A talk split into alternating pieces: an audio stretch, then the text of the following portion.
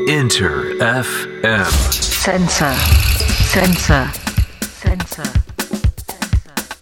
インター FM センサー DJ のカートゥーンが生放送でお送りしておりますここからはアメリカ Z 世代ミレニアル世代にフォーカス当てているウェブメディアニューヨークフューチャーラボとコラボレーションしアメリカの若者世代の今に迫っていきますジャーナリストでミレニアル &Z 世代評論家ニューヨークフューチャーラボ主催シェリーめぐみさんです。よろしくお願いします。What's up? What's up? カートゥーン。えー今日もいい感じですね こっちも。ねえいい感じでいきましょう。本当に、はい。今週はどんな話が聞けるんでしょうか、はい。座談会。はい、えーニューヨークの若者にですね Z 世代とは何かを彼ら自身に分析してもらいましすた。ごい。それ彼らの自分たちの世代についてはい、自分たちが語る客と。観視していやそれめちゃくちゃ興味ある、面白そう、まあそれが得意な世代とも言われてますね。あ自分たちのことをよく分かっていると。っていうのはやっぱりいっぱいいろんなこと言われてるじゃないですか、うん世の中でうんね、うん。Z 世代とは Z 世代とは、うん言われてる言われね、てる、注目されてるのも分かっていると。でそれで自分たちはこうちゃんと認識してるっていうね。いやかっこいい。そういう世代でもありますね。さあそんな Z 世代の人たちが自分たちの Z 世代としての今を語ってくれます。座談会に様子聞いていきましょう。For me, I can't picture my life without the internet and like the use of the internet, social media. Like I can't imagine my life being without that. まず私は毎日の生活にインターネットやソーシャルメディアがないということが想像できない。 So like when my mom tells me like, oh, like we didn't have this, like you have to go to the library and like get a dictionary or read a book to find out about it. Like we didn't have this stuff. And I'm looking at her like, wow, like that's tough for you. だからお母さんが 私が学生の頃は調べ物をするには図書館に行ったり辞書を引いたり本を読んで調べたなんていうのを聞くとお母さんの若い頃って最低だったのねと思ってしまう。I agree with Miko. It's like the use of the internet. Like me being 22, I feel like when I was in like middle school, which was like I don't even know when, but like around 2013 ish, like Snapchat, Instagram, all these like social medias were coming up. 僕もミクワに同感。インターネットがあるということが僕たちの世代の重要なポイントだと思う。今僕は22歳だけど、中学の時に多分2013年ぐらいだったと思うけど、スナップチャットやインスタグラムなどが他の SNS と一緒に出てきた。小学校の頃はもう Facebook があったけど、多分すごく新しいものだったと思う。and the internet in general is like, such a big part of our lives now. So definitely, uh, Generation Z is how I would see that. Uh, インターネットがとにかく僕たちの生活にとって大きな意味があり、これが Z 世代を語る時の大きな要素だと思う。 honestly, like I feel like there should be something after Gen Z, and the cutoff should be the point where smartphones start to be distributed. 正直言うと、僕は Z 世代を決めるのはスマホなんじゃないかと思う。 So, like basically, when I first came to the United States, I was really surprised that they're five years old showing his iPhone to me and being like, "Yo, look at this." I was like, "Why do you even have that?" 僕が初めてアメリカに来た頃、5歳の子供がスマホを見せびらかしていて、なんで5歳がスマホ持ってるんだよ、と驚いた記憶がある。いやーすごい。興味深い。スナップチャットとかも中学生の時にあったっていうね。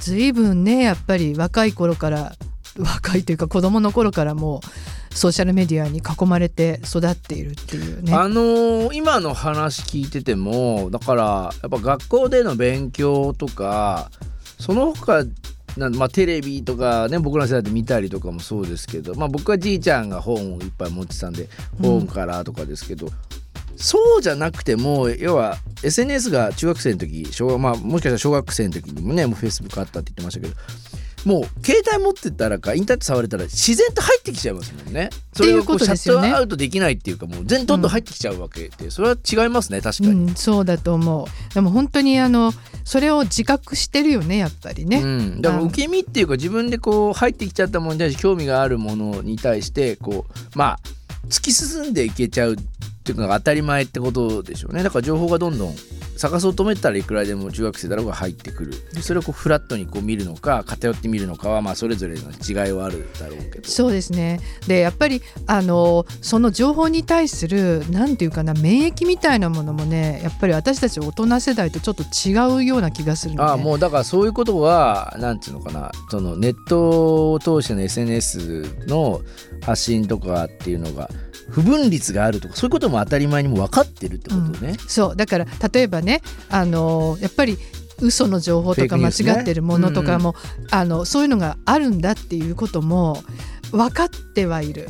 分かってるけどでもやっぱりすごくこうあのメンタルには来ちゃう子たちもいっぱいいるんですよね。はいはいはいはい。そういうあのやっぱりネットの中のネガティブなものに影響されてしまったりとかね、うんうんうんだから分かってるけどやっぱりみたいなね。そっか分かってても影響されるってことね、なるほどな、まあ、かなり自分たちのことも客観視でできてる感じがしますね。本当に。そうですね。やっぱりそれもそういうあのネットの影響だと思いますね。そういうところで、あの Z 世代とはっていうことをやっぱりいろいろ書かれたりとか言われてることをねやっぱり吸収してるんじゃないかなと思いますね。うんうんうんまあその影響っていうのはねあのかなり広い範囲にわたってるんだなっていう話をちょっと後半にしてもらうんですけど、うんじゃあ早速いきますか、はいね、後半の座談会の様子も聞いてください So I think Gen Z is like the transition kind of like generation. Like we're the f- actually we're the first generation that's still young that got introduced to um, smartphones and um, Wi-Fi and internet and all these social media. We're also the last like young generation to ever touch a flip phone. 私は Z 世代というのは過渡期の世代ではないかと思う。確かに私たちは iPhone や Wi-Fi、ソーシャルメディアに触れた一番若い世代ではある。でも同時にガラケーを持ったことがある一番若い世代でもあるんじゃないかな。Because I remember back then when I was like five years old, I was still holding a flip phone, right? And like there was not much like like smartphones was not even a thing. And then all of a sudden when I'm like eight, 10 years old or so, A- Apple got introduced. 私は5歳の時にガラケーを持ってた覚えがあるから。ところが10歳になった時、突然アップルの iPhone に出会った。 I also feel like because of this, um, I remember Mary talked about the iPad kit. Uh, basically, in order to discipline your child to stop them from crying, you would give them the iPad, which I noticed this a lot recently in the subway. もう一つ思うのは、前にメアリーが言ってた iPad Kids のこと。ある時から親が子供を黙らせたり、泣き止ませるために iPad を与えるようになった。最近もよく地下鉄の中でそういう子供を見かける。but like where I feel like we're the last generation to properly be taught by parents about being shoved the iPad. 何が言いたいかというと、私たちは iPad に重りをしてもらわなかった最後の世代になるんじゃないかということ。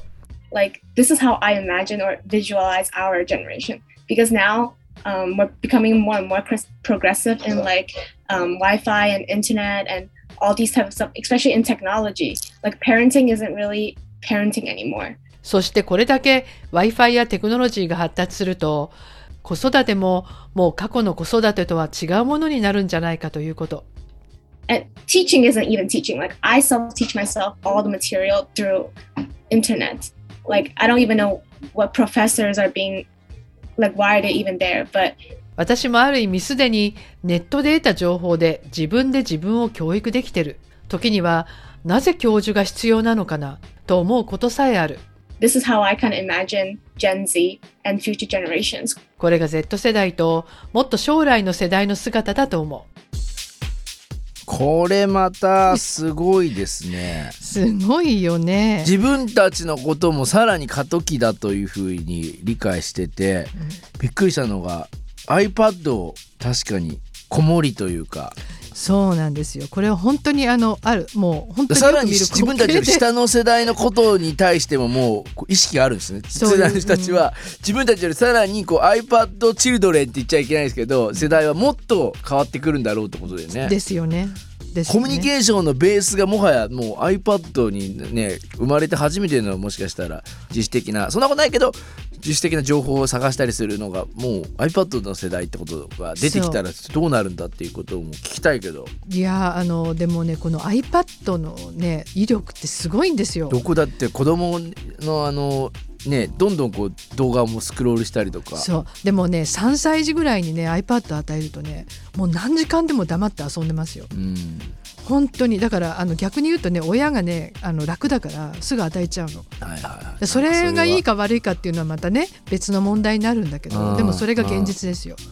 だから子育ての話もねちょっとされてましたけど教育の話この2つね、教授がいるってどういうことが 意味が分からなくなるっていうふうに Z 世代ですら思ってちょっとちょっと僕のねセンサーのあの実は中の人っていうのは実は2代続けて大学生がやってるんですけどコロナ禍で全く要は大学に行かなかった世代でもあるんですよね。よ一番ね。ね学費って何だったんだろうかはとか、そのまま就職もね今、まあ、もちろんセンサーでもインターンやってるからあれなんですけどその世代からしてみたら全部オンラインでやってあお金は変わらないんで彼らは。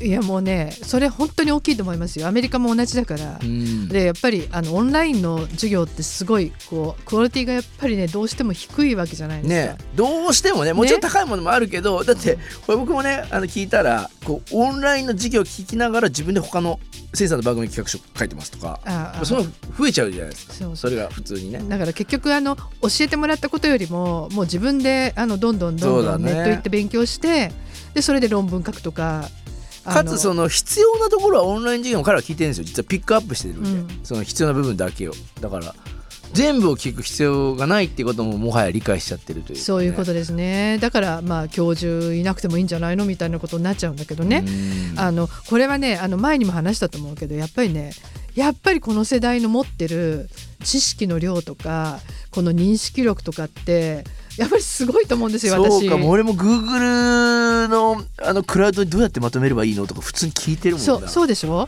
うんでそういうテクニック的なこともすごい。ある知っしてるもんみんな。こういう超便利とか言って俺も。分析力とかね。あの認識力とか。分析とかもね。そう。だからやっぱり大人が若者に教わる時代になってる。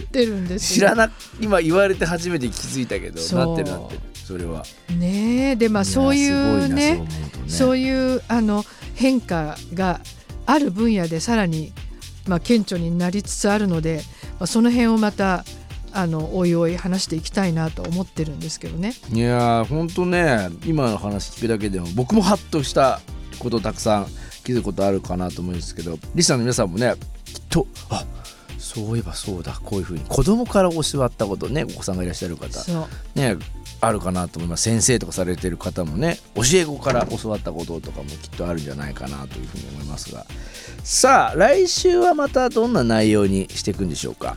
えー、とまた続いて Z 世代とは何かをみんなに話してもらうんですけどね、うんうんうん。あのちょっともうちょっとディープなとこ行きますよ。あら。はい。これ楽しみですね。モアディープなはい、Z 世代とは何かというはい、テクノロジーにとどまらない、へー。ね時代の変化をうん。ものすごく感じる話が聞けると思います。さあ来週もぜひ皆さんもこのニューヨークフューチャーラブとのコラボレーション楽しみにしていただきたいなと思ってます。さあ今週はヒカルさんからリクエストのコメントいただいてるそうなのでまずは聞いてください I'm Hikaru and I'm requesting Englishman in New York by Sting. Probably the first English song that I've, I've ever listened to in my life. さあ今週はコメントからもありましたけどヒカルさんからのリクエストスティングエングリッシュマン in ニューヨーク聞きながらお別れしたいなと思いますシェリーさん今週もありがとうございました Thank you!